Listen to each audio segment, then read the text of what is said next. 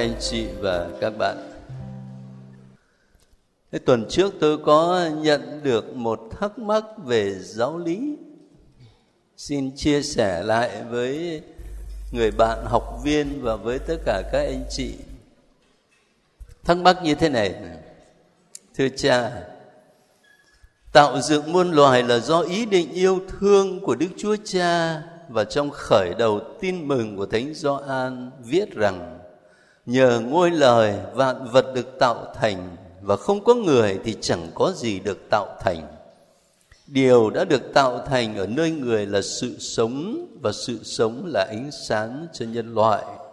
do an chương 1 câu 3 Xin cha giải nghĩa thêm về vai trò của Chúa Giêsu với ý định của Đức Chúa Cha lúc khởi đầu chương trình tạo dựng con có thể hiểu như thế này không đức chúa cha cho rằng ngài cứ tạo dựng bất chấp sự phá hoại của mọi thế lực sự dữ của satan.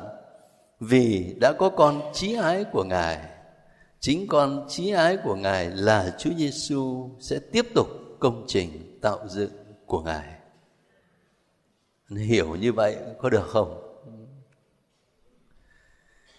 Cảm ơn người bạn học viên của chúng ta đã làm một uh, suy tư thần học. Bởi vì thần học là gì? Thần học là mình suy tư về đức tin của mình thôi. Intellectus fidei trong tiếng Latin. Cho nên khi mình suy nghĩ về đức tin của mình, đấy là mình làm thần học đó. Thế thì ờ, nếu mà chúng ta lấy sách sáng thế ở ngay chương đầu thì các anh chị sẽ gặp cái câu này. Lúc khởi đầu, thiên chúa sáng tạo trời đất. Đất còn trống rỗng, chưa có hình dạng, bóng tối bao trùm vực thẳm. Và thần khí thiên chúa bay lượn trên mặt nước. Thiên chúa phán, hãy có ánh sáng. Liền có ánh sáng. Các anh chị học kinh thánh trong tuần khi học về tin mừng Gioan không biết có còn nhớ không? Tôi có nói với các anh chị là một trong những điều rất độc đáo của thánh Gioan trong sách tin mừng thứ tư đó là ngài khởi đầu tin mừng của ngài giống như là khởi đầu của sách sáng thế. Sách sáng thế khởi đầu là lúc khởi đầu thiên chúa sáng tạo trời đất còn thánh Gioan bắt đầu tin mừng thứ tư là lúc khởi đầu đã có ngôi lời. Rồi người bạn của chúng ta trích câu ba vừa rồi, tôi mới đọc đấy thế thì ở trong câu thứ nhất và thứ hai, thứ ba của sách sáng thế tôi mới đọc cho các anh chị nghe về trình thuật tạo dựng thì chúng ta để ý thấy những yếu tố này. Thiên chúa này. Rồi thần khí thiên chúa bay lượn trên mặt nước này. Và thiên chúa phán, tức là bằng lời của ngài. Cho nên có ba yếu tố thiên chúa, thần khí và lời thế thì trong truyền thống giải thích của các giáo phụ đó là người ta đã thấy ở đây mầu nhiệm thiên chúa bà ngồi. Thiên chúa ba ngôi tạo dựng vũ trụ, trời đất và con người. Chúa giêsu là ngôi lời của thiên chúa. Chúa thánh thần mà chúng ta dịch là thần khí tác sinh thần khí ban sự sống. Và ở phần dưới đó, khi dựng nên con người đó, thì thiên chúa nói, chúng ta hãy làm ra con người. Chúng ta. Cái từ đó nó vừa diễn tả sự trọng thể và đồng thời trong truyền thống giáo phụ còn giải thích là muốn nói đến mầu nhiệm thiên chúa bà ngồi như thế cái thắc mắc của bạn ở đây này, tôi chỉ muốn bổ túc thêm theo hướng của giáo lý công giáo là chúng ta khẳng định rằng công trình tạo dựng là công trình của thiên chúa bà ngồi. Công trình ấy phát xuất từ tình yêu tuyệt đối của thiên chúa, cho nên dù ma quỷ nó cám dỗ con người để rồi phá vỡ cái công trình tạo dựng của thiên chúa. Thì cuối cùng, tình yêu của chúa vẫn lớn hơn tội lỗi của con người. Và đó cũng là điều mà chúng ta sẽ tìm hiểu trong bài giáo lý hôm nay khi nói về tội tổ tông. Thế tôi xin ờ, chia sẻ thay vì giải đáp với người bạn học viên của chúng ta một chút. Thế hôm nay chúng ta đi tiếp những bài giáo lý mình đã suy nghĩ trong những tuần trước và cách riêng là tuần vừa rồi nói về con người và con người được Chúa cho sống ở trong vườn địa đàng mà chúng ta gọi là tình trạng thánh thiện và công chính nguyên thủy ở trong một sự hài hòa trọn vẹn với Thiên Chúa, với tha nhân, với vạn vật, với thiên nhiên. Thế nhưng rất tiếc là tình trạng đó nó không kéo dài. Và một trong những điều quan trọng của giáo lý công giáo là nói đến tội tổ tông. Thế thì mình phải hiểu về tội tổ tông ra làm sao? Không chừng mình hiểu không đúng rồi mình cũng giải thích cho người ta không đúng nữa. Thì chúng ta sẽ tìm hiểu hai phần. Thứ nhất, về tội tổ tông. Và thứ hai, về lời hứa cứu độ. Ngay từ thuở ban đầu. Bây giờ về tội tổ tông thì tôi mời các anh chị lấy sách sáng thế ra chúng ta đã nghe anh bạn hướng dẫn cầu nguyện đọc một đoạn ngắn ở trong chương 3 của sách sáng thế. Chương 3 có tựa đề là sa ngã.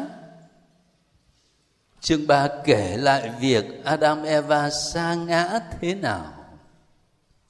Rồi thiên chúa tuyên phạt làm sao và hậu quả của tội lỗi là cái gì?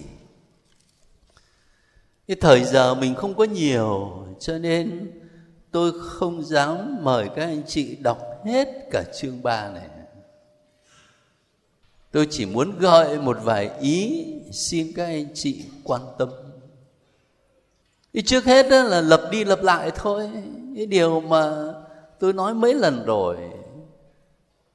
Khi đọc chương 3 ở trong sách sáng thế và nói chung là 11 chương đầu của sách sáng thế. Chúng ta đừng nghĩ đây là một bài tường thuật mang tính lịch sử theo nghĩa mình hiểu ngày nay về lịch sử, ngày giờ, năm tháng, địa điểm, nơi chốn. Nhưng câu chuyện này, trình thuật này là một câu chuyện sử dụng như kiểu nói hình tượng để diễn tả một nội dung tôn giáo. Hình tượng ở đây là gì? Là con rắn. Năm tới lại năm tỵ rồi. Hình tượng ở đây còn là gì nữa? Là trái cấm. Thế nếu mà mình cứ đọc như là một bài tường thuật lịch sử thì lập tức là sẽ nảy sinh ra những thắc mắc nó không cần thiết lúc dạy kinh thánh tôi có nói với các anh chị mấy lần rồi. Thưa cha, cái trái này nó là trái gì mà nó độc dữ vậy? Tôi cũng chả biết được, mà cũng chả ai biết được trái đó là trái gì. Rồi, thưa cha, con rắn nó mà trước khi nó bị chúa phạt thì nó đi bằng gì? Nên chúng ta đọc như là một câu chuyện mang tính lịch sử thì nó sẽ nảy sinh những thắc mắc tương tự còn nếu mình đọc như một trình thuật mà tác giả sử dụng hình ảnh, ngôn ngữ, biểu tượng để trình bày một nội dung tôn giáo, thì điều quan trọng là mình phải đi tìm cái nội dung ở bên trong. Đấy là điều mà chúng ta nên quan tâm. Thế thì lát nữa trong phần gợi ý giáo lý đó, chúng ta sẽ tổng kết lại ở đây tôi chỉ muốn căn dặn các anh chị điều đó thôi. Thế cùng với chương 3 ở trong sách sáng thế, có một đoạn văn trong tân ước rất quan trọng khi chúng ta nói đến tội tổ tông. Các anh chị phải lấy ra, đó là thư Roma, chương 5 chúng ta đọc chung với nhau một đoạn. Thư Roma chương 5 từ câu 12 cho đến hết câu 15 Adam và Đức Kitô Giêsu. Vì một người duy nhất mà tội lỗi đã xâm nhập trần gian và tội lỗi gây nên sự chết. Như thế, sự chết đã lan tràn tới mọi người bởi vì mọi người đã phạm tội. Trước khi có lề luật, đã có tội lỗi ở trần gian nhưng nếu không có luật thì tội không bị kể là tội thế mà từ thời Adam đến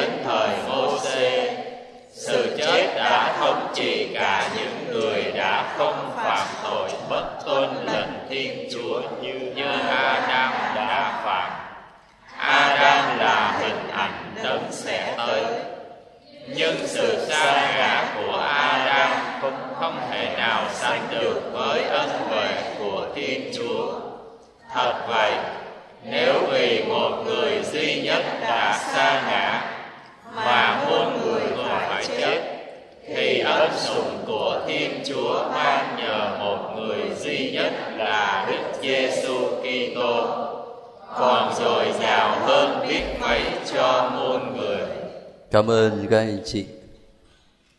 Thế ở đây chúng ta thấy Thánh Phaolô đối chiếu Adam cũ và Adam mới. Adam mới là Đức Giêsu Kitô. Tội tổ tông được nhìn trong viễn tượng của ơn cứu độ.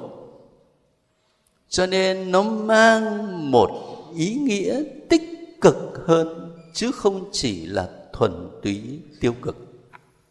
Đây là đoạn văn rất quan trọng khi mà người công giáo chúng ta nói đến tội tổ tông, tội tổ tông truyền.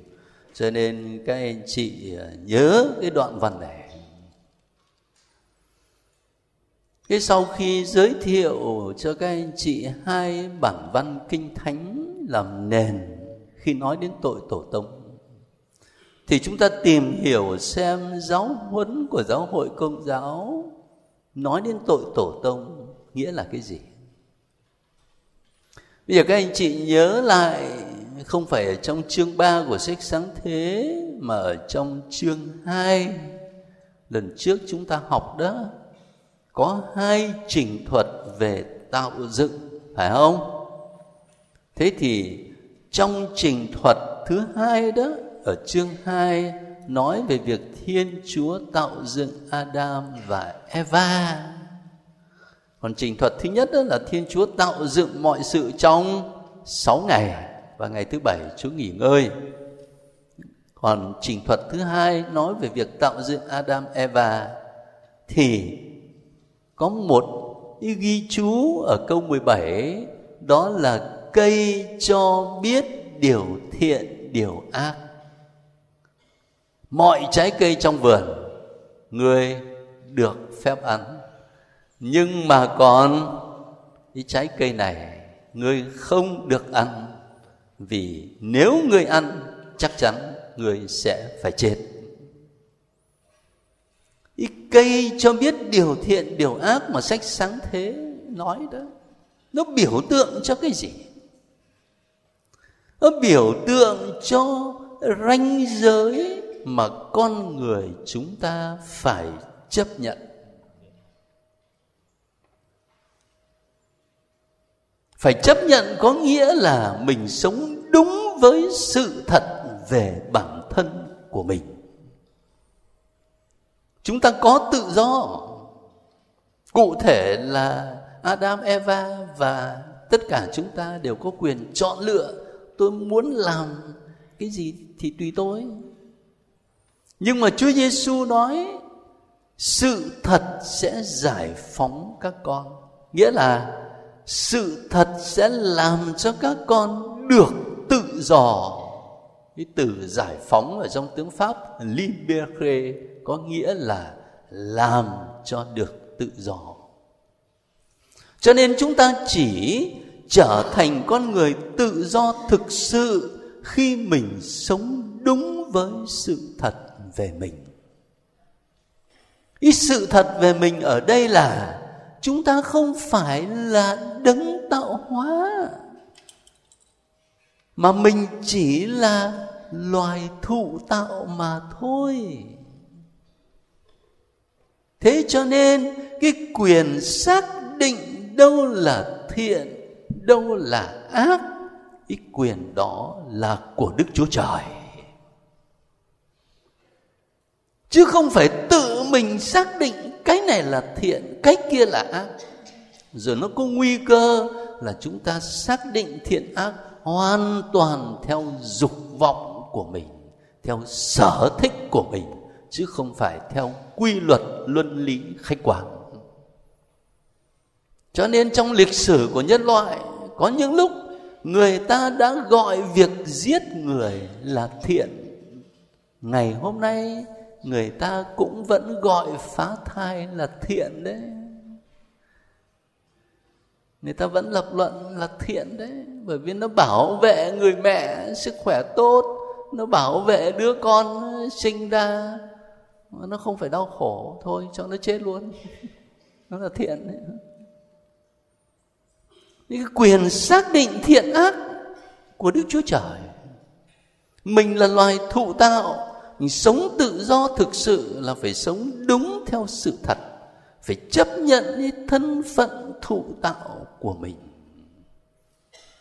Và nói như thế thì chúng ta khám phá ra được cái tội của Adam, Eva nằm ở chỗ nào. Tội không phải là ăn trái cấm, trái đó nó làm sao mà nó hấp dẫn quá vậy? Cái việc ăn trái cấm nó chỉ là hình ảnh để diễn tả hai ông bà đã lạm dụng tự do.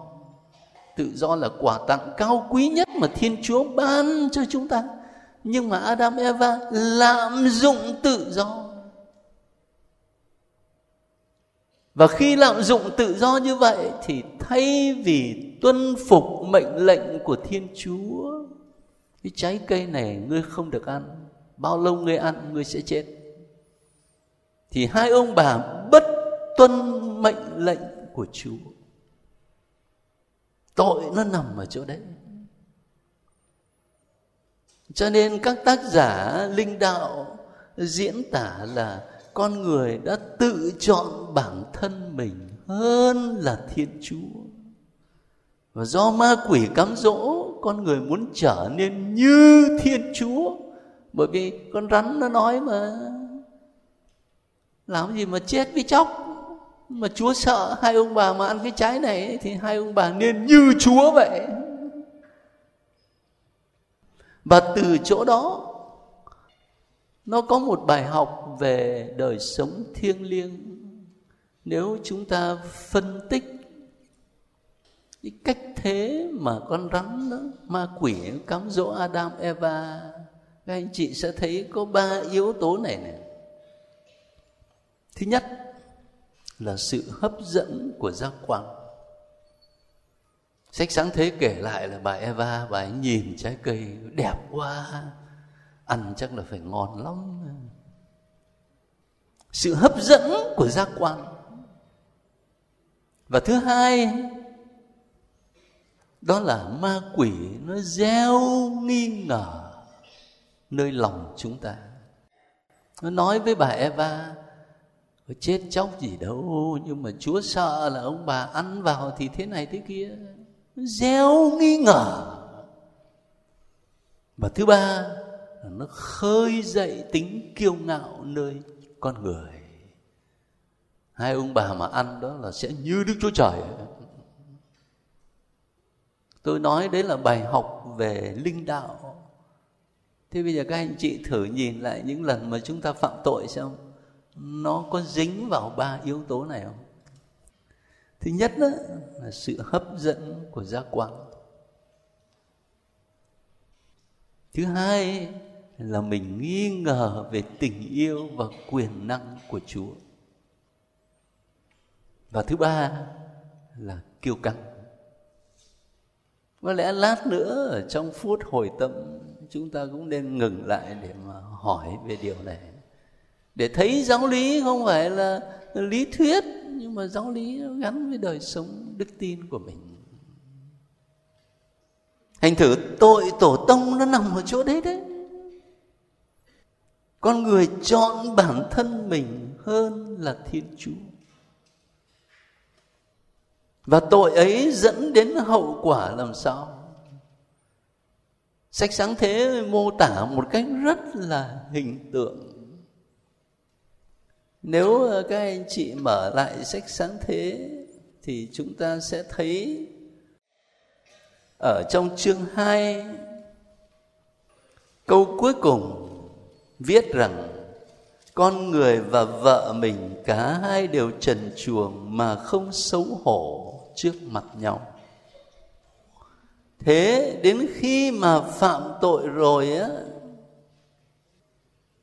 chúa mới gọi con người và hỏi, ngươi ở đâu? Thì con người thưa, con nghe thấy tiếng ngài trong vườn, con sợ hãi vì con trần truồng nên con lẩn trốn. Đức chúa là thiên chúa mới hỏi, ai đã cho ngươi biết là ngươi trần truồng thì lúc trước thì cũng vậy thôi gì đâu mà không xấu hổ. Mà bây giờ thì khác rồi. Và mọi khi mà Chúa đi dạo ở trong vườn Eden đó, thì hai ông bà ra chào hỏi gặp gỡ trò chuyện. Còn bây giờ nghe tiếng chúa đến thì núp anh hùng núp. Cái mối liên hệ thân tình với thiên chúa bị bẻ gãy rồi rồi từ đó cái sự hài hòa giữa con người với con người cũng bị bẻ gãy luôn cũng ở chương 2 kể rằng ở câu 23 khi Chúa dựng bà Eva trong Adam thì Adam nói phen này đây là xương bởi xương tôi, thịt bởi thịt tôi, nàng sẽ được gọi là đàn bà vì đã được rút từ đàn ông ra. Rất là thân tình, nghĩa thiết. Nhưng mà đến khi phạm tội rồi, Chúa hỏi con người Ai đã cho ngươi biết là ngươi trần chuồng? Có phải ngươi đã ăn trái cây mà ta đã cấm ngươi ăn không? Thì con người thưa người đàn bà ngài cho ở với con đã cho con trái cây ấy nên con ăn. Anh là đàn ông mà anh không dám nhận trách nhiệm đổ cho bà ấy. đến lượt bà ấy thì đổ cho con rắn. Mối liên hệ nghĩa thiết giữa con người, ở đây là vợ chồng với nhau, cũng bị bẻ gãy rồi. Rồi nếu mà chúng ta đọc tiếp câu chuyện của sách sáng thế thì sẽ thấy chưa hết đâu. Cain và Abel là anh em giết nhau. Chưa hết đâu sẽ đến câu chuyện về lụt đại hồng thủy. Liên tục như vậy để mô tả cái gì? Mô tả hậu quả của tội lỗi. Tội lỗi tràn ngập trần gian và cùng với tội lỗi là đau khổ và sự chết. Thế nhưng đây á, là một điều mà về mặt giáo lý người ta thắc mắc nhất là chỗ này này. Cho nên các anh chị quan tâm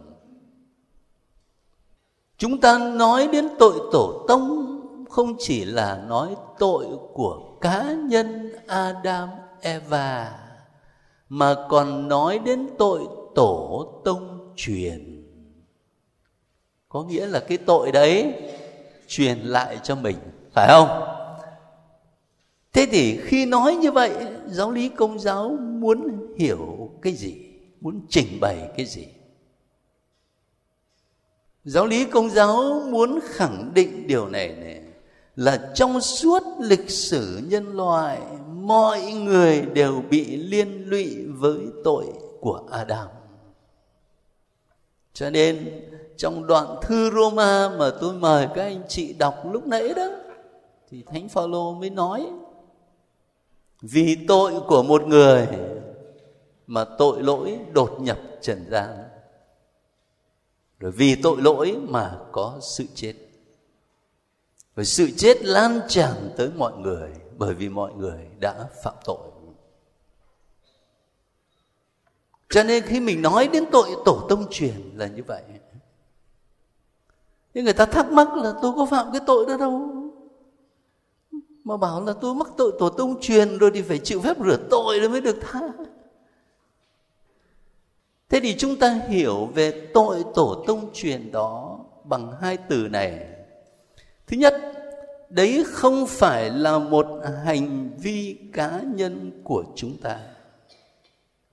Và thứ hai, đó là một tình trạng. Giờ tôi giải thích rõ hơn. Hành vi cá nhân, chẳng hạn các anh chị và tôi biết rõ ràng lấy của người khác là có tội. Mình hiểu, mình hoàn toàn tự do và mình đã lấy của người ta. Như vậy có phải là tội không? Là tội. Nó hội đủ những yếu tố. Mình làm một hành vi có tội. Mình ý thức về hành vi đó và mình có tự do để thực hiện hành vi đó. Mình có tội. Thế nhưng mà tội tổ tông truyền đối với chúng ta không phải là một hành vi, bởi vì mình có ăn trái cấm đâu, phải không? Không phải là một hành vi, nhưng đó là một tình trạng tình trạng đó do tổ tông loài người là adam, eva. Vì phạm tội, cho nên để lại cái dấu ấn đó trên bản tính nhân loại của chúng ta. Một tình trạng. Bây giờ nói cho nó dễ hiểu. Có một bậc cha mẹ nào đó mà không may vướng phải một căn bệnh truyền nhiễm hai vợ chồng cùng bị bệnh như thế để ăn ở với nhau và sinh đứa con. Đứa bé ngay từ khi sinh ra, nó đã mang cái mầm bệnh truyền nhiễm của cha mẹ. Thì thí dụ đó nó cũng khập khiễng thôi, nhưng mà cách nào đó để nó giúp cho mình hiểu thế nào là tình trạng thành thử ra tôi không phạm tội xét như là một hành vi cá nhân. Nhưng mà dấu ấn của tội tổ tông nó để lại trên bản tính nhân loại như là một tình trạng mà khi chúng ta sinh ra trong cuộc đời này, mình đã ở trong tình trạng đó. Và khi chúng ta chịu phép rửa tội đó, thì ân sủng của thiên chúa xóa bỏ cái tội tổ tông nơi chúng ta. Nhưng mà cái dấu ấn của nó trên bản tính nhân loại vẫn còn. Và vì thế, nơi bản thân của mình, nơi con người nói chung, cái khuynh hướng nghiêng về tội lỗi, về đằng xấu vẫn còn. Và vì vậy mà mình muốn sống theo Chúa Giêsu là cả một cuộc chiến đấu vất vả chứ không phải là dễ đâu.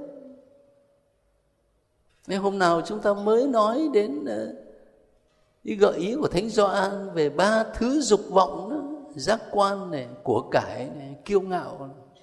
Và tất cả mọi người đều cảm nhận như vậy và mình muốn bước theo Chúa Giêsu là cả một cuộc chiến đấu vất vả về mặt thiêng liêng. Nên các anh chị hiểu nội dung mà giáo hội muốn trình bày khi nói đến tội tổ tông truyền nhé. Chứ nếu không thì mình cắt nghĩa rồi. Sau đó mà làm cho người ta hiểu sai giáo lý của giáo hội mình thì không tốt lắm. Nhưng tôi muốn cho các anh chị dễ nhớ cho nên tôi chỉ nhấn đến hai từ. Không phải là hành vi, mà là tình trạng mình hiểu nội dung của hai từ đó thì mình cũng hiểu được nội dung giáo lý mà giáo hội muốn trình bày khi nói đến tội tổ tông và tội tổ tông truyền Thế nếu mà chúng ta chỉ tìm hiểu có tới đó mà thôi thì thấy bi đát quá. Mình cần phải đi thêm một bước nữa và một lần nữa chúng ta lấy lại sách sáng thế đi. Ở chương 3 đó. Ở chương 3 thì Chúa tuyên phạt con rắn này, người đàn ông này, người đàn bà thế trong phần tuyên phạt con rắn từ câu 14 cho đến câu 15 mời các anh chị đọc Đức Chúa là Thiên Chúa phán với con rắn. Mi đã làm điều đó Nên Mi đáng bị quyền rủa nhất trong mọi loài súc vật và, và mọi loài giả thú. Mi phải bò bằng bụng phải ăn bụi đất mọi, mọi ngày trong đời mi. Ta sẽ gây mối giữa dòng giống mi và, dòng giống người ấy dòng giống đó sẽ đánh vào đầu mi và mi sẽ cắn vào gót nó cái câu 15 á, rất quan trọng. Câu đó được gọi là lời loan báo đầu tiên về đấng cứu độ. Ta sẽ gây mối thù giữa mi và người đàn bà, giữa dòng giống mi và dòng giống người ấy. Các anh chị có nhớ đến cái hình, cái tượng Đức Mẹ mà người công giáo mình hay làm không? Và dưới chân Đức Mẹ là cái gì? thì các nghệ sĩ người ta được gợi hứng từ lời kinh thánh ở đây trong sách sáng thế để người ta tạc tượng đức mẹ và sự cao cả của đức mẹ không phải ở nơi bản thân của đức mẹ, mà là vì đức mẹ gắn bó với đấng cứu độ. Thì dòng dõi, người đàn bà, dòng giống đó sẽ đánh vào đầu mi và mi sẽ cắn vào gót nó đây được coi như là tin mừng đầu tiên, lời loan báo đầu tiên về đấng cứu chuộc. Thế tôi mời các anh chị đọc thêm một đoạn nữa là thánh thi ở trong thư của thánh phaolô gửi tín hữu Philip, chương 2 bởi vì ờ, có đọc cái thánh thi này đó thì mình mới thấy Đức Kitô được giới thiệu như là Adam mới theo nghĩa làm sao? Thư Philip, chương 2 từ câu 6 cho đến câu 9.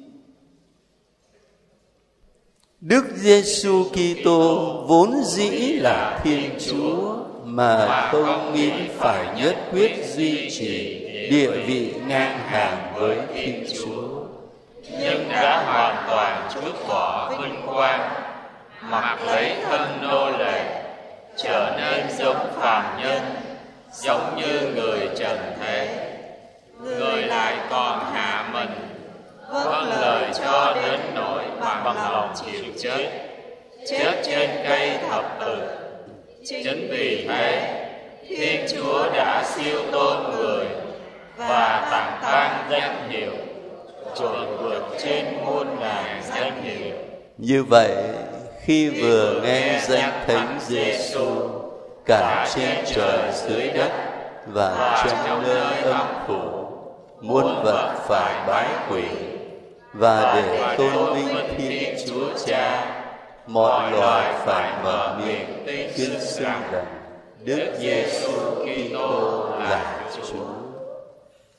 Khi vừa nghe danh Thánh Giêsu cả trên trời, dưới đất và trong nơi âm phủ, muôn vật phải bái quỷ về mặt phụng vụ, đây là lý do mà khi hát kinh vinh danh, mỗi lần mà đến danh thánh Chúa Giêsu thì chúng ta thấy chủ tế cúi đầu. Điều khi mình không hiểu cúi lung tung. Có gốc gác kinh thánh. Nhưng mà điều quan trọng ở đây là thế này. Thế bây giờ các anh chị giữ nguyên cái thánh thi đó ở trước mặt mình tôi nói là thánh thi là bởi vì đây á, không phải là sáng tác của thánh phaolô cho bằng là một thánh thi đã quen thuộc trong thế kỷ đầu của Kitô giáo và là một thánh thi rất hay nói về mầu nhiệm Chúa Giêsu Kitô. Bây giờ chúng ta giữ trước mặt mình cái thánh thi này coi như nằm ở một cột, một bên còn bên này, mình thử đối chiếu với Adam coi ở trong sách sáng thế mà mình đã tìm hiểu ở bên này nói Đức Giêsu Kitô vốn dĩ là Thiên Chúa mà không nghĩ phải nhất quyết duy trì địa vị ngang hàng với Thiên Chúa. Thế thì có lẽ nói về Adam thì chúng ta phải nói Adam vốn dĩ là con người mà cứ nghĩ phải chiếm địa vị ngang hàng với Thiên Chúa. Rồi Thánh Thi nói tiếp về Chúa Giêsu Kitô, nhưng đã hoàn toàn chút bỏ vinh quang, mặc lấy thân nô lệ trở nên giống phạm nhân, sống như người trần thế. Còn nói với adam thì chúng ta phải nói ngược lại. Thấy không? Thế tôi gọi cái ý đó đó. Các anh chị giữ cái thanh thi đó ở trước mặt, ở một cột, ở bên cột bên này. Mình đối chiếu với adam như trong sách sáng thế đã kể. Mình sẽ thấy hoàn toàn khác nhau. Đặc biệt ở trong thư Philip với câu 8 đó, người còn hạ mình vâng lời cho đến nỗi bằng lòng chịu chết chết trên cây thập tự còn ông Adam, bà Eva thì bất tuân Thiên Chúa. Chúa Giêsu đối lại bằng sự vâng phục cho đến nỗi bằng lòng chịu chết, mà là chết trên thập giá kìa, chứ không phải chết ở trên giường. Và kết quả cũng hoàn toàn khác nhau. Chính vì thế thiên chúa siêu tôn người và tặng ban danh hiệu trỗi vượt trên muôn ngàn danh hiệu còn adam, eva thì sau đó để lại hậu quả của tội lỗi trong suốt lịch sử của nhân loại. Thì tôi giới thiệu cái bản văn này để là một cách các anh chị à, tập đối chiếu các đoạn kinh thánh và mình thấy được nội dung giáo lý, công giáo của mình dựa trên lời Chúa vững chắc chứ đừng có vội nghe ai ta bảo là mấy cái ông công giáo này kinh thánh chả biết gì. Chỉ giữ đạo theo thói quen. Tại người ta không biết đấy thôi. Chứ còn giáo lý của công giáo là dựa vào đâu? Dựa vào lời của chúa. Dựa vào mặc khải của chúa. Hai đoạn văn vừa rồi làm nổi bật lên dung nhan của Đức Giêsu Kitô và giúp cho chúng ta thấy ngay từ thuở đầu khi con người phá vỡ cái kế hoạch tạo dựng của Thiên Chúa, thì tình yêu của Thiên Chúa vẫn lớn hơn tội lỗi của con người.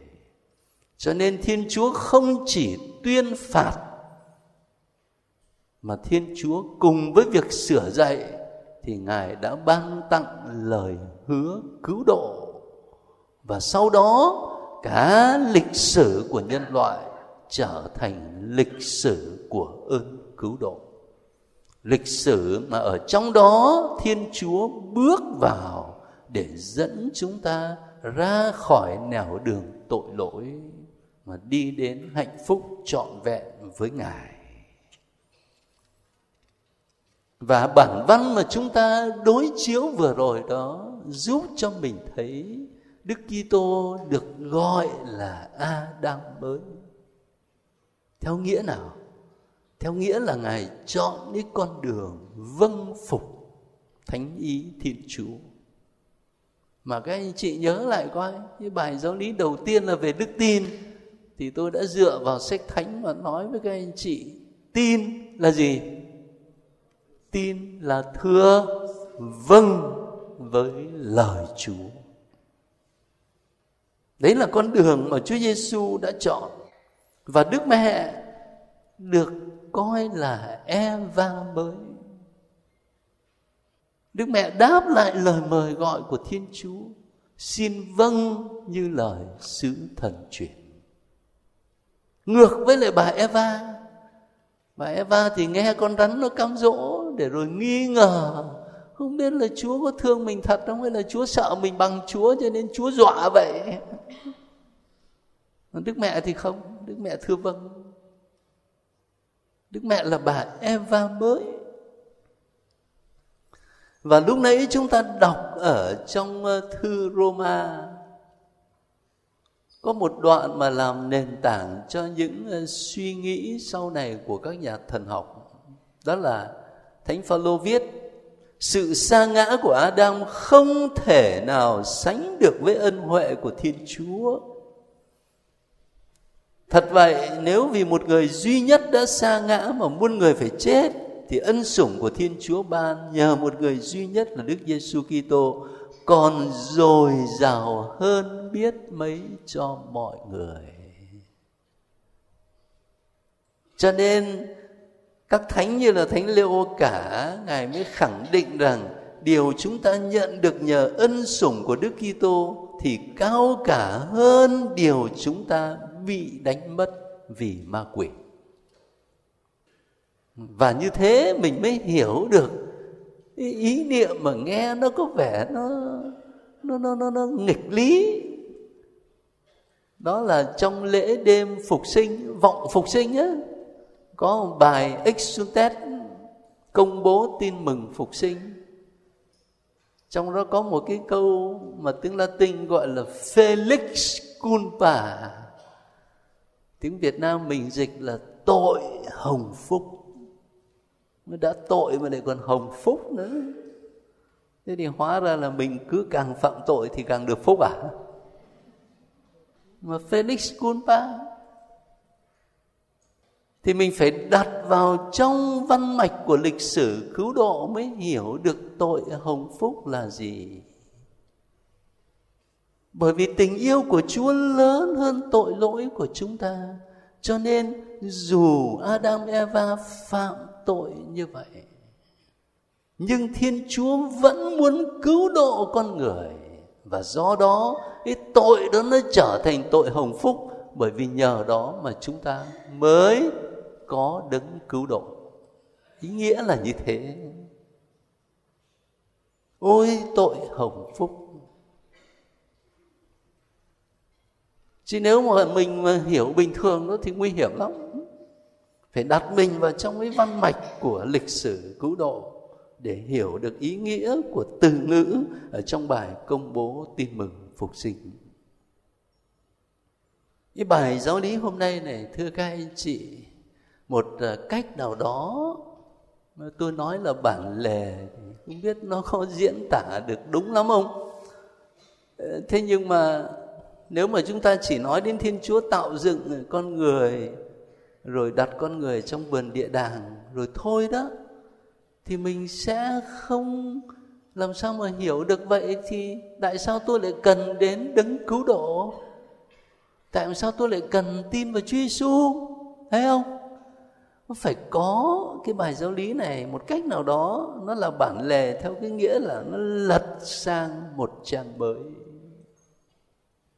Con người nguyên thủy sống trong vườn địa đàng nhưng mà đã sa ngã và để lại hậu quả rất lớn trong lịch sử nhân loại. Và vì thế chúng ta cần đến Chúa Giêsu đấng cứu độ. Cho nên bắt đầu từ tuần sau thì mình mới tập trung vào Chúa Giêsu. Và sau tết thì cũng là mùa chay, thì là thời gian rất là thích hợp để mình tập trung vào mầu nhiệm khổ nạn của Chúa Giêsu, đặc biệt là trong tuần thánh. À, thế bây giờ đã trễ rồi, gần 8 giờ rồi. Tôi xin các anh chị một vài phút thinh lặng để chúng ta đưa nội dung giáo lý vào trong đời sống thiêng liêng của mình. Chiều hôm nay anh chị em chúng ta tìm hiểu về sự sa ngã của Adam và Eva. Tìm hiểu về sự sa ngã của tổ tông loài người không chỉ là nhìn lại một thứ tội của hai ông bà để lên án hai ông bà, nhưng phải trở thành một cơ hội để mỗi người nhìn lại chính mình. Adam và eva như chúng ta phân tích, đã bất tuân thiên chúa vì ma quỷ cám dỗ. Thứ nhất, nó dùng sự cuốn hút của khoái lạc giác quan thứ hai, nó gieo nghi ngờ nơi lòng ông bà về tình yêu và quyền năng của thiên chúa và thứ ba là nó khơi dậy tính kiêu căng nơi Adam Eva. Vậy thì khi nhìn lại bản thân mình tôi thấy như thế nào? Thứ nhất, tôi có phạm tội vì những sự hấp dẫn của giác quan không?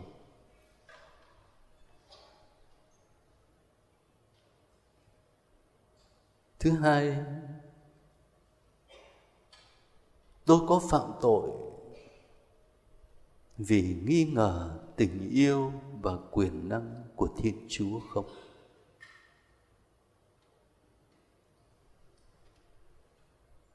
Và thứ ba, tôi có phạm tội trong tư tưởng, trong lời nói, trong cách ứng xử trong hành động vì tính kiêu căng tự mãn không. Xin chúa soi sáng cho chúng ta để chúng ta nhìn thấy chính mình trong ánh sáng của chúa.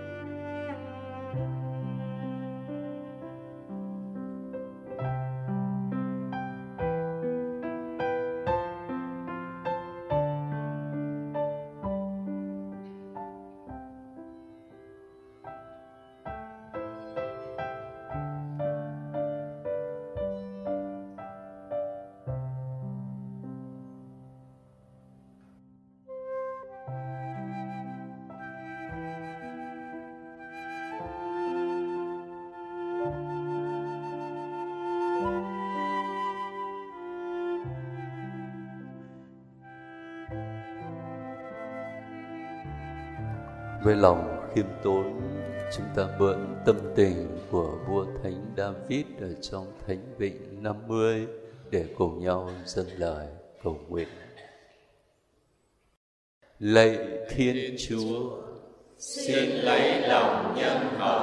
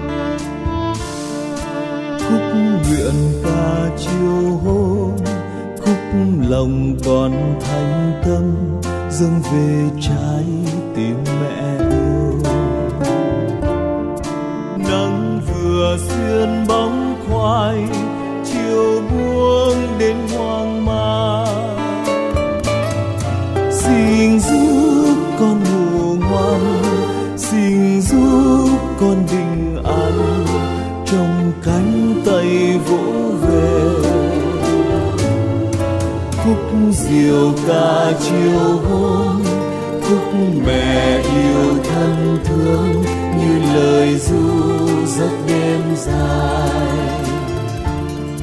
Khúc nguyện ca chiều huyên khúc lòng toàn thanh tâm dâng về trái tim mẹ. Trái tim mẹ.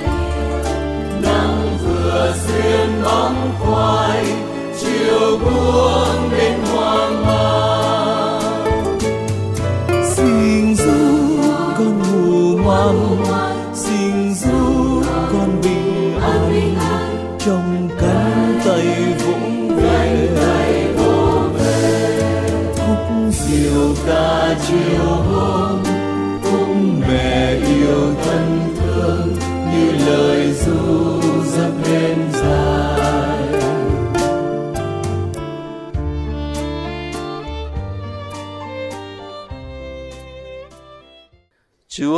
cùng anh chị em.